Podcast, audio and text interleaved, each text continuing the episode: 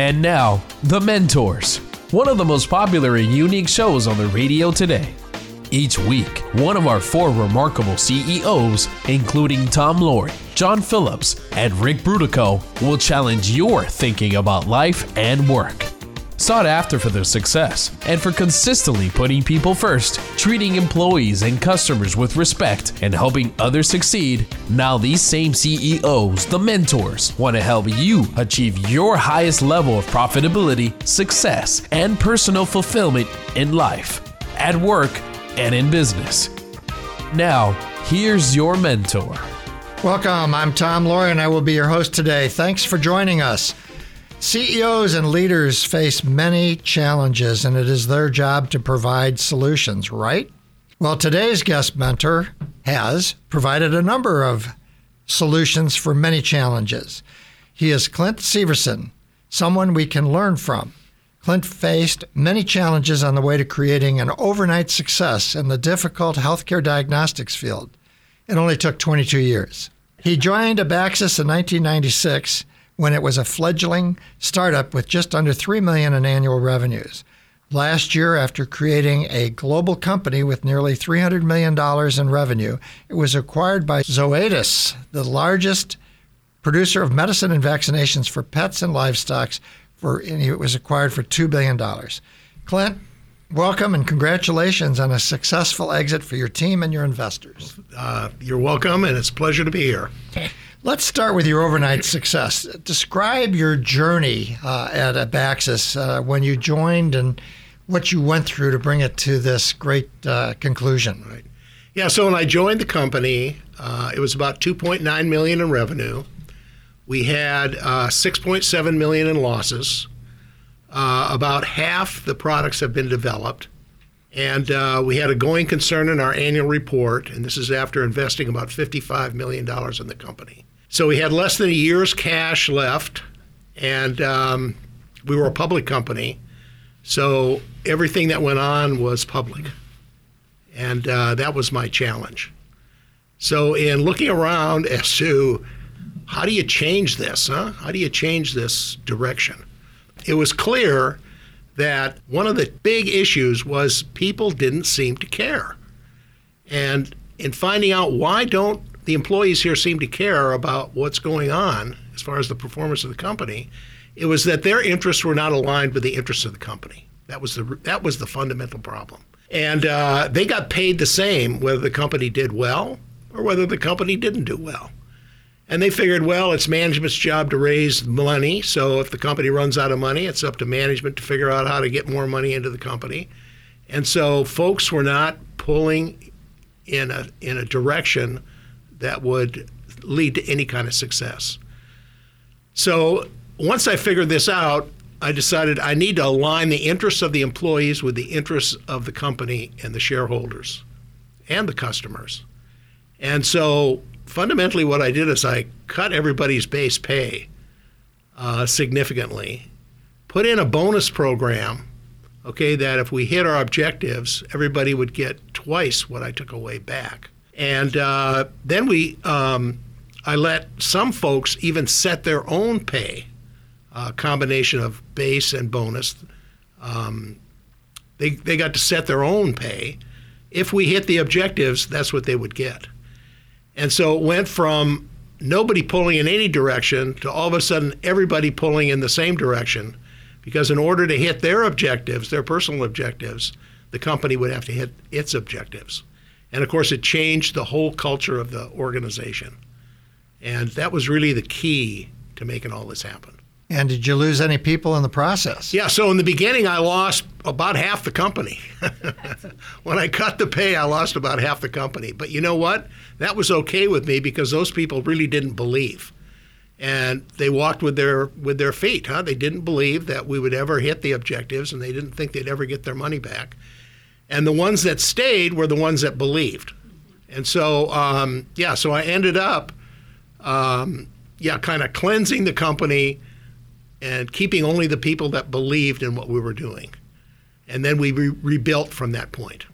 And how did your, uh, I hadn't realized it was a public company at the time because you were it really was. a young company for being public. Um, how did the board, how did you and the board interact on all this? This is kind of a change from what people are used to doing. Right.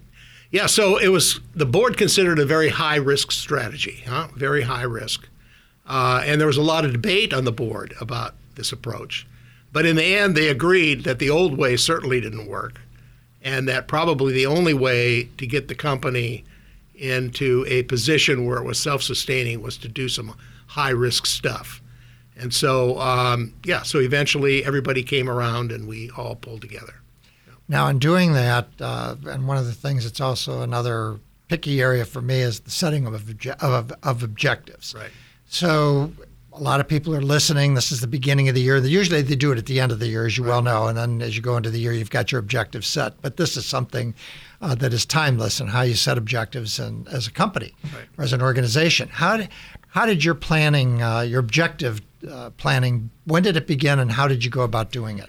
Yeah, so uh, so it began. Uh, so I joined in June, and this whole process, uh, where I changed the pay structure and everything, uh, was completed in September, October, and um, and so the f- fiscal year for Abaxis at that time was uh, ended March 31st. So April 1st was our new fiscal year, and so as we got into the planning process for the new fiscal year, I asked all the department heads, "What would you like to get out of this company over the next 12 months? What is your objective?" personally over the next 12 months. And I let them fundamentally set their pay. Huh? I said, How much money do you all want to make? Huh? How do you want your career to grow? What is it that you personally want? And then everybody set what they wanted. And then I said, Okay, now in order to achieve that, this is the performance the company would have to achieve to be able to afford to pay that. So then let's talk about what the what has to happen uh, in order for you to achieve what you want to achieve. And that's how the planning started. And then the objectives rolled out of those discussions. Um, yeah, once everybody knew what had to happen to be able to meet their personal objectives, we had everybody pulling in the same direction. Now, John Doerr, who's uh, formerly the managing partner for Kleiner Perkins, has a book out now called OKRs Objectives and Key Results. It's a program that he learned from Andy Grove when he worked at Intel, and it's been used by Google and a number of other people. Now, one of, and I haven't gotten through all of it yet, but I, I, I grew up in the old MBO system. I like what I've heard about what you were doing in terms of starting with talking to people about what they want to get out of all of this. I think that's a great place to start. And Dora, Doerr does some of that as well, apparently, from the program that he's implemented. Uh, but he he uh, disengages the objectives from compensation, uh, which I'm trying to myself figure out how you do that. Uh, you have any thoughts on that? Yeah. So the first question that came to me as we did our first planning meeting is the question was, what has to happen in order for us to achieve what, what we all want to achieve personally? And at that particular point in time, our gross margins were minus 50%. Huh? So I said, guys, the gross margins have to at least break even over the next 12 months for you guys to achieve any of the things that you want to achieve. So that became the company goal. Huh? Out of, out of, in first five minutes, the company goal became break the margins even. So then the question was, how do you do it? Uh, what part does the factory play? What part does the sales and marketing play? What part does finance play? What part does HR play? And so we identified all the uh, functions, okay, that have to work together to make this happen. And um, yeah, then I asked my CFO at the time, you know, how long do you think it'll take to break the margins even? And she said, oh man, it's minus 50%. It's going to take more than a year. Huh? It's well, hold that thought. We're going to come back in a minute and you can tell us what happened. okay. Uh, we're going to go to a break. When we return, we will continue with Clint Severson and the secrets he learned along the way in growing the value of a healthcare startup to $2 billion. This is Tom Loarie, and this is the Mentors Radio.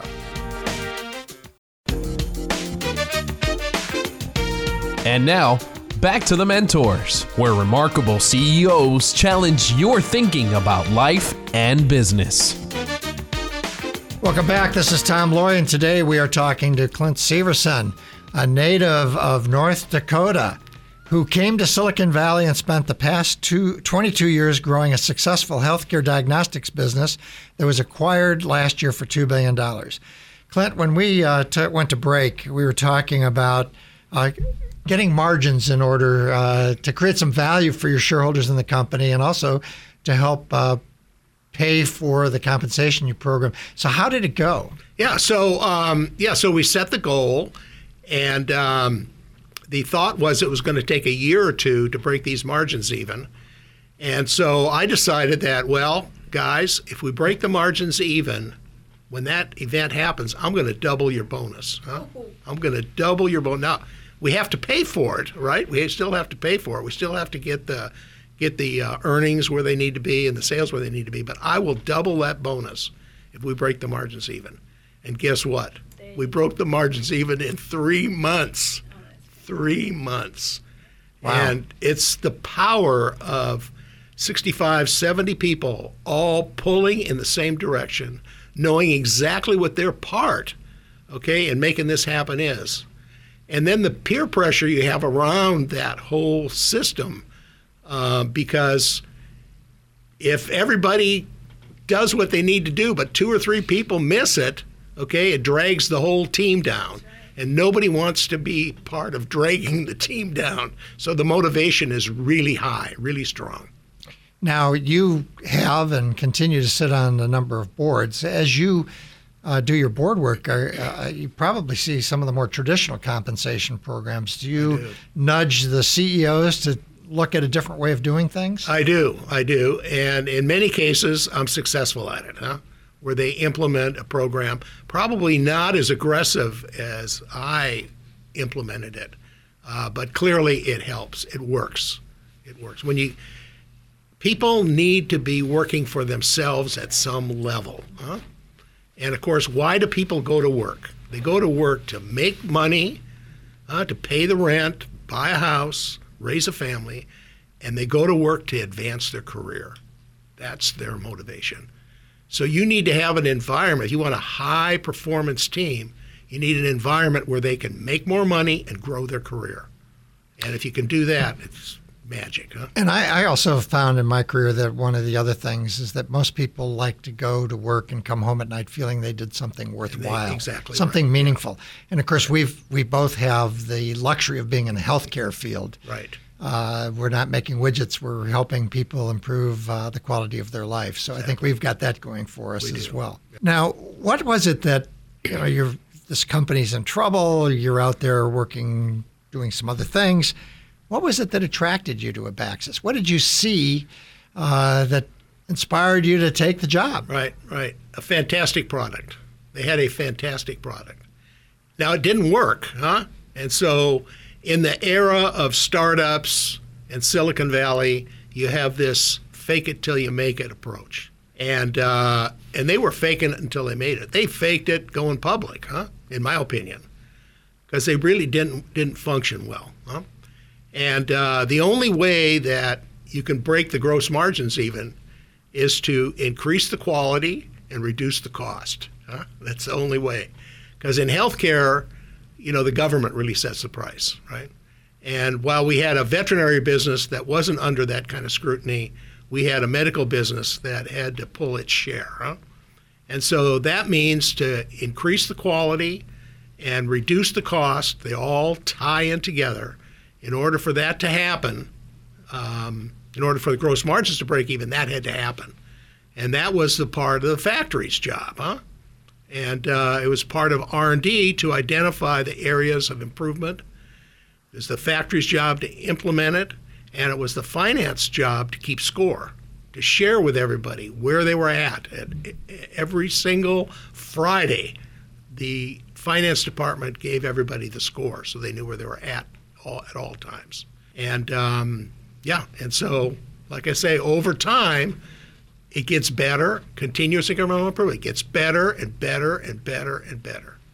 This is Tom Loarie. You're listening to the Mentors Radio Show. Today we have Clint Severson, and we're talking about the secrets he learned in creating a company valued at $2 billion in healthcare. So you mentioned the product. The company was Abaxis. What was the product? Okay, so the product was point of care blood chemistry. And that's kind of a new area, wasn't it? To point of care Point testing. of care was new, yeah. Explain for the audience the difference between regular diagnostics and point of care diagnostics. Okay, so let's talk about blood chemistries first, because a lot of people don't might not understand what blood chemistries are. They're organ function tests. So you test the blood, and you by testing the blood, you can determine if there's kidney problems, liver problems, pancreas problems, cardiac problems. So it's kind of the first line of testing, huh? So if you go to the doctor and you say, Doc, I feel terrible. I don't know if there's anything wrong with me or not. Can you help me? Probably the first thing they want is a blood chemistry test panel to determine whether you're really sick or not. And normally you take a tube of blood, you send it off to a laboratory. A day or two later, you get the results. With our point of care machine, it was five drops of blood on a plastic disc, stick it in the machine, push a button, 12 and a half minutes later, you got 14 blood chemistries. Fantastic, huh? Most people didn't even believe it, huh? And uh, so the product was fantastic. And um, the only challenge was in the early days was to get it to work, huh? Yeah.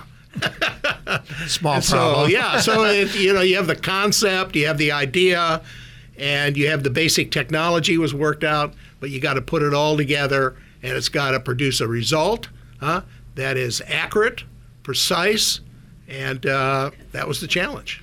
And I'm assuming as you looked at the Piccolo, which is the name of the device, uh, that with the changes in the healthcare system, there was an opportunity to enter the market because it was lower cost, faster, whatever. Is that correct? I mean, you saw the opportunity to be disruptive. Yeah, so the, here's the opportunity in a nutshell. The cost of getting a blood chemistry test done is mostly overhead. It's the big lab, it's the PhD chemists, it's the pathologists, it's the transportation, it's all the overhead. With point of care, zero overhead. Add the sample, push the button, get the result, no overhead. which means you could also take that and put it outside a regular lab into other uh, uh, geographies or other uh, places where they put it in clinics, doctors' you can put it offices or whatever. uh, you could put it in ambulances. Clearly, the military used it. We were in all forward hospitals and rear hospitals in Afghanistan and Iraq, and uh, yeah, we were on the ship, Navy ships. We were all over the place. Yeah. Well, great. When we come back, we want to talk a little bit more about your experience at Abaxis. This is Tom Loarie. We're talking to Clint Severson and the secrets he learned along the way in growing a company from just barely making, not actually not losing money, to becoming a very successful company and a $2 billion valuation.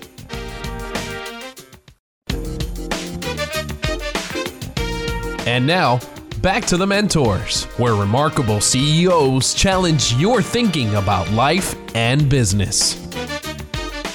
Welcome back. This is Tom Loarie, and today we're talking to Clint Severson, who built a very successful company in the diagnostic space that was sold last year to Zoetis for $2 billion.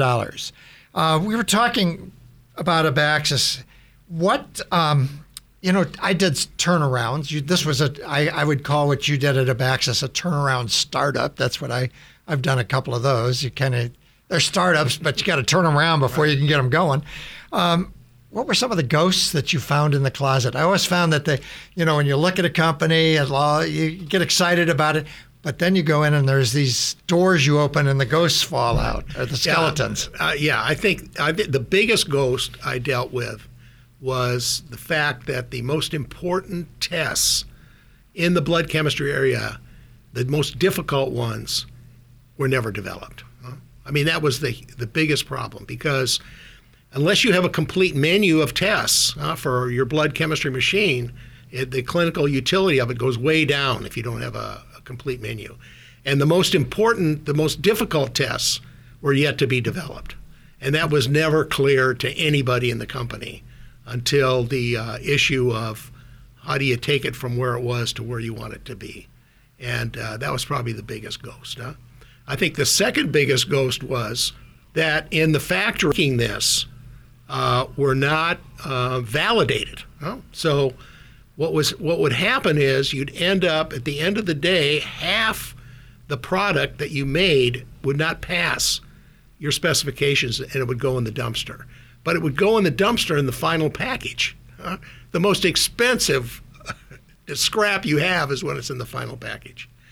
And then uh, the second thing was is the uh, people in the factory didn't really know what the critical steps were that were causing all this scrap to take place. And so uh, the basic fundamentals of the business uh, had not been identified, documented, and yeah.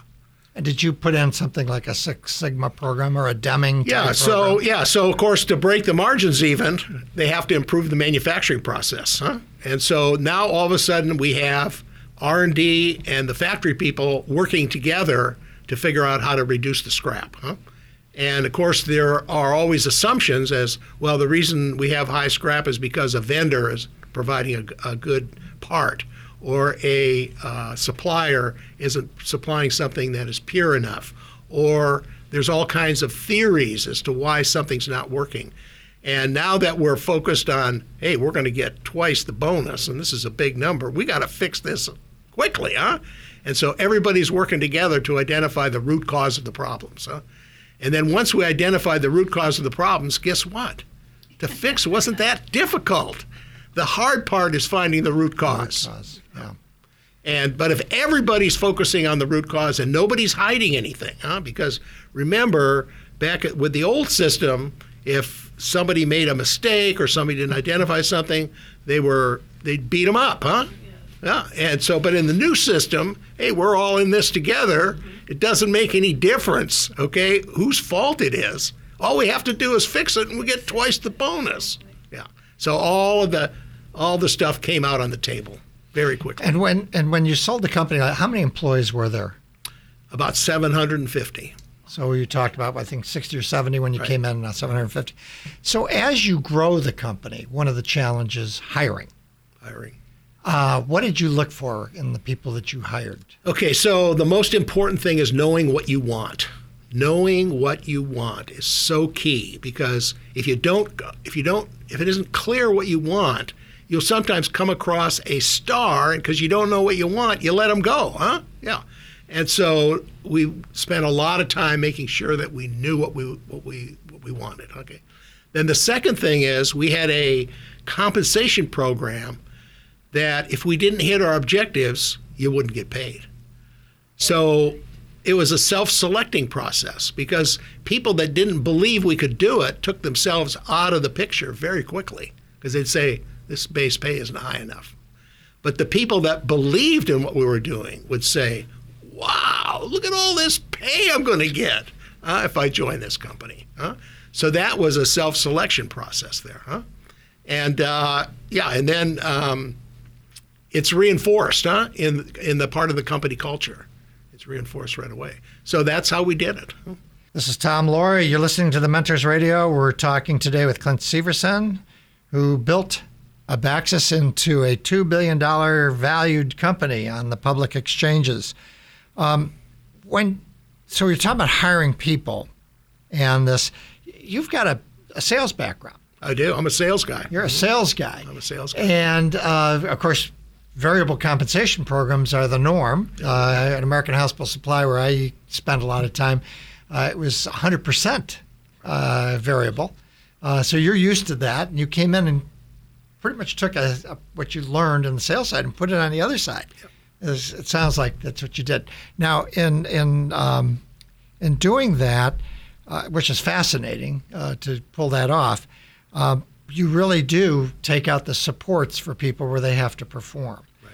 Now, the team, how did they? Um, so how did so you're implementing this? You got some people that are around. You're doing all of this how are you interfacing with them in the first year on all of this? How does it going? Yeah, so kind of, uh, I mean, you're still in the field of uncertainty, right? I oh, mean, you're serious uncertainty. Huh? Yeah. When you think about, you have less than a year cash in the bank, and raising money is always difficult when the company doesn't have a good track record. And yeah, no, it's a huge challenge. And uh, the interesting thing is that the people that stayed, uh, we had a lot of people leave when I changed the pay program the people that stayed really believed, huh? They really believed. And so that was the magic that kind of turned everything around is this core group of people that believed, huh? And started focusing on the things that were important, okay? And then as we added new team members, they came in under a program that uh, was highly variable, huh? but they were the risk takers. They were the ones that they looked at what we were doing and said, "Wow, this is fantastic, huh?" And um, yeah, they signed up. You know, they signed up, and that's what you need. You need people that are into the performance culture, and then of course when they get the big paycheck, they can buy a house or buy a new car, and that reinforces it, huh? It reinforces it. And of course, then you throw equity in the picture, and they can actually see, you know, the the company's value increasing, and they have a piece of that, huh? And they feel part of it. It's like it's their company. How is your retention? So our retention on um, people that we wanted to keep was very high, huh? Was very high. Uh, there were some folks, okay, that could never get into the risk part of it, okay, that you know didn't stay that long. So we had a we had a we had a performance culture of risk-taking people that um, set their own goals, set their own pay, and uh, all they had to do was hit the objectives, okay, that they set uh, to achieve their success. Now we talked uh, about your past coming up through sales. And one of the things, as you well know, and I know well, is that as a CEO, uh, you've got all these different functions. You've got the finance, uh, the technical functions, manufacturing, sales and marketing, whatever. So you, I don't know if you remember the uh, book by Jerry Kramer, Left Guard. So you had this area of expertise. How did you protect yourself from not being blindsided in areas that you weren't? Uh, you, you, you didn't really know as deeply as you knew the sales and marketing side. Yeah. So um, yeah, so I, I've never had a life science course in my life in university. Huh? I went through geology and and astronomy, and that, that's how I got my. Huh? And so here I'm running a multi-hundred million dollar life science company. So people say, "How in the hell did you do that?" And so here's the deal: if they can't explain it to me so I can understand it, I don't believe it. Huh? Yeah. And so this system I put in place with the compensation, it really took care of itself, huh? Because the the folks that were responsible for their piece of the goal huh, uh, held the success of everybody in the company in their hands, and so that peer pressure and that responsibility you feel. I mean, it, it's self perpetuating. It takes care of itself. And over time, it builds bonds that are stronger and stronger and stronger and stronger. And, um, and I was never blindsided because of that. Well, when we come back, I want to ask you about what took place before Abaxis that brought you to this point and who were your mentors. Uh, this is Tom Loarie. We're talking with Clint Severson and the secrets he learned along the way in building a company that was sold last year for $2 billion.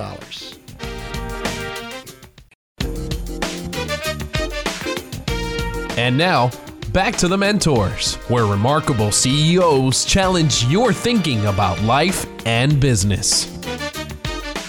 Welcome back. This is Tom Loarie. Today we're talking to Clint Severson, who spent 22 years creating an overnight success with the uh, Abaxis in the diagnostics field. So we've learned a lot about what happened at Abaxis and some very interesting things in terms of your, your approach to uh, getting the business turned around and moving in the right direction. Tell us about how you uh, about your background. I mean, you're from North Dakota. I, I guess you grew up in born in Minnesota, but mostly grew up in North Dakota. You don't find a lot of people from North Dakota out here in Silicon Valley. No, not so many. Yeah. So, yeah, so I grew up in Minot, North Dakota, a town of about, at the time, 25, 30,000 people.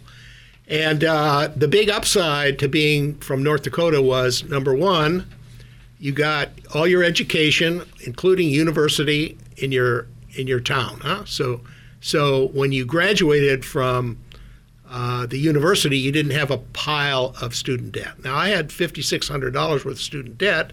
Now, when you calculate that to 2019 uh, numbers, it's about twenty, twenty-five thousand dollars. So it was significant, but it wasn't over the top. Huh? And then, secondly, there's lots of opportunity if you know what you want to do. There's lots of opportunity to get a job huh, in North Dakota, and you could get a job at the same time you were in school. And so my advantage that I've had over all these years is I knew exactly what I wanted to do when I was 16 years old. I knew exactly what I wanted to do, and I was and I laid out a strategy this is what has to happen in order for me to achieve this goal. Huh? I needed a degree in business because huh? I wanted to be a businessman, and I needed experience. I needed some management experience. Huh? So I got a job in a grocery store, and I got lucky and I got a battlefield promotion, and I became a produce manager at age 18. So I got this management experience. And then I needed, I knew I needed sales experience because nothing happens in business till something is sold. And the top of, of sales experience is capital equipment, huh? Asking somebody to part with a lot of money to buy something that'll last a long period of time. Okay, so I figured, okay, I needed, after my management experience, I needed capital equipment experience, and where am I going to get it? I thought selling appliances would be a good approach, huh? So I went to the local Ace hardware store that sold Frigidaire appliances, and they said, well, we don't have any any jobs for inexperienced salespeople, but uh, we need a fertilizer delivery guy. Would you be interested in that? So just to get my foot in the door, I said, no problem. I'll take the fertilizer delivery job. So I did, and then over time, I worked my way into the appliance department. Huh? And before, well, that's because as, as, they got to know you, they, how right. reliable you were, right. they could trust you, and they wanted to move. They probably adopted you in some way, right? well, they wanted to see you succeed. They're such a hard worker. They did, and I always told them what I wanted. Uh, so when I ha- when there's an opportunity, I'd like to take advantage of it. So they knew what I was looking for, huh? And so, yeah, okay. So then um, I got um, I uh, ended up with a customer that happened to be the sales manager of the local Chevrolet dealership, and I sold him a house full of appliances plus a lawnmower, and he said, "You know what? We need you at our dealership, huh?" and that's moving way up the capital equipment line, huh? And so I took a job at the local Chevrolet dealership. So by the time I finished my university, I had management experience, I had capital equipment sales experience, and I had my business degree, and all I needed was opportunity. I needed opportunity. So I bought myself a van and I traveled around the country looking for opportunity. Hmm? And I traveled all over the country for three months. Well, I landed in San Francisco within a week, maybe 10 days, I had three job offers and I didn't even have a permanent address. And, I said, and were these for uh, these weren't for car dealers? No, these were sales jobs. Okay, so one offer was with Lindsay Olives.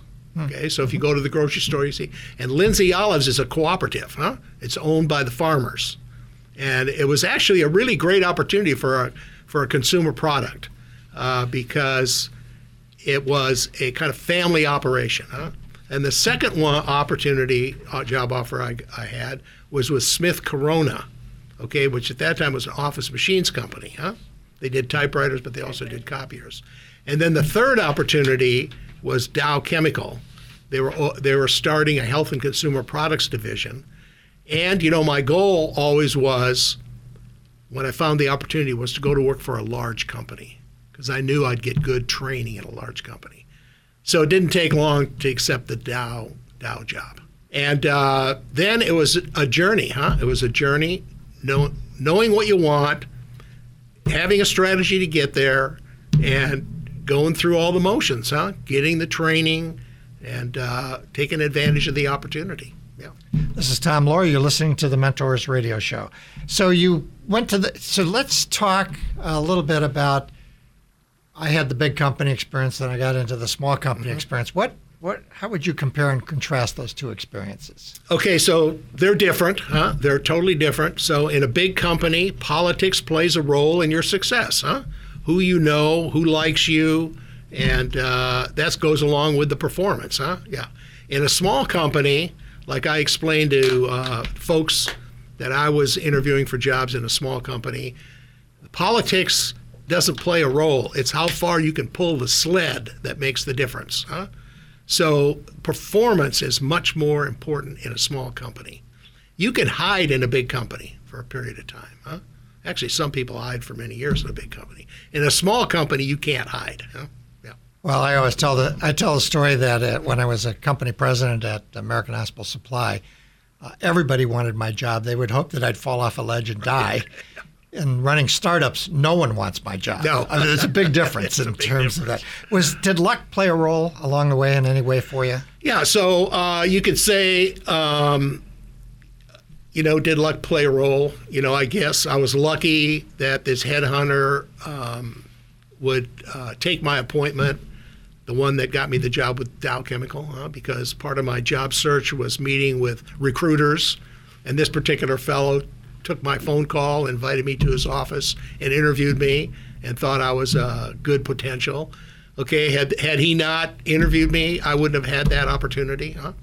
Um, and then, uh, actually, another job offer I got in that whole process that just comes to mind right now was in in commercial real estate in San Francisco. And this was a commercial real estate company where I showed up for the interview, and there's a line of 25 people. Okay, and he gets to me, asks me three questions, and he says, "Okay, you sit over here in the corner." Everybody else he he excused. Okay, he had me sit in the corner, and uh, then after he interviewed all the people, I asked him, "Why did you pick me?" And he said, "Because you had a track record. You could show me how you accomplished something in business, and that's what I'm looking for. I want to hire you." Huh? So you think how my life would be different if I would have taken that commercial real estate job versus the Dow Chemical job. Is that luck? You know, I don't know, huh? But clearly, the harder you work, the luckier you, you get. The huh? luckier you get, yeah. Well, when we come back, we're going to talk. So we've got one more segment left. We've got a couple of key questions to ask you. Uh, we're going to take a break. Uh, when we we'll continue with Clint Severson when we come back. If you have any questions or feedback, call anytime at 844-810-8255. If you've missed part of the show and any other episodes, you can go to our website, thementorsradio.com, and subscribe to future shows when you're there. This is Tom Loarie, and this is The Mentors Radio.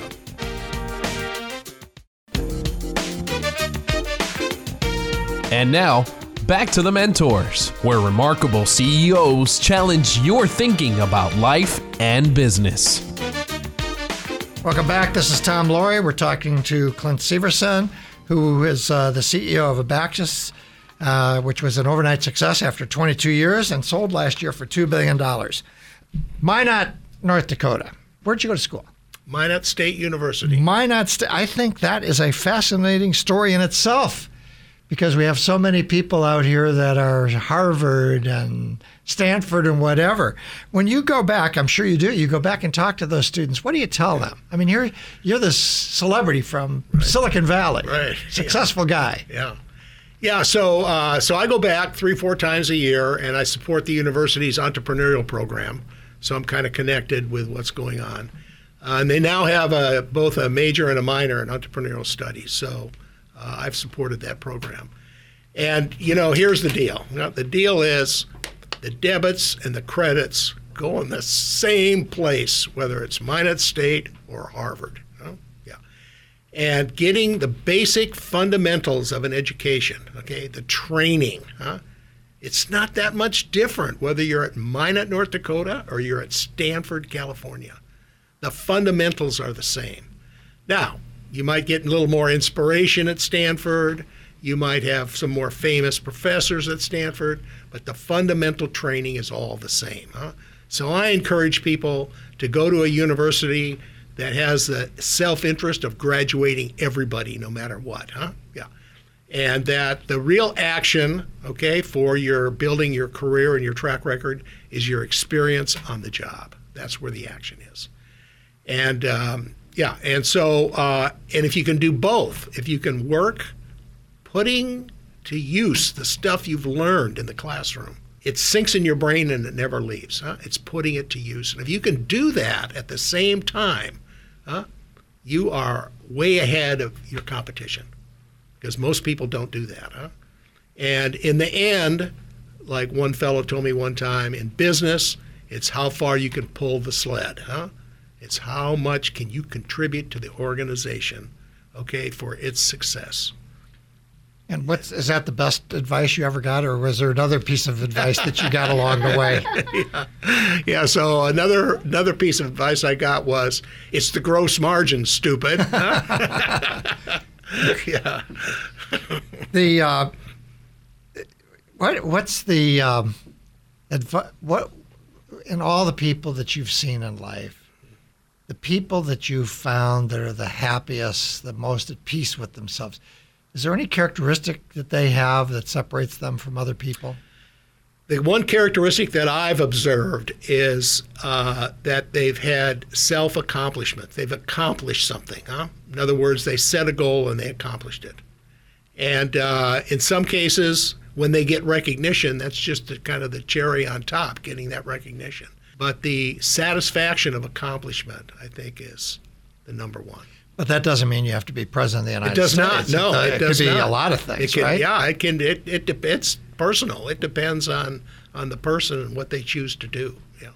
And if we could, what's the dumbest thing you ever did? Okay, well, let me think about it here a little bit, because I've, done some dumb things in my life. There's no doubt about it. uh, but um, yeah, I mean, what's the dumbest thing I've ever done? I, Or just a little one? It doesn't have to be. I don't even.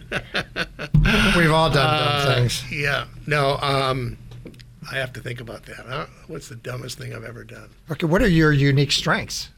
Yeah, well, you know what? I think my unique strengths are my ability to identify what I want, okay, and then put a plan together to make it happen, and then execute on it.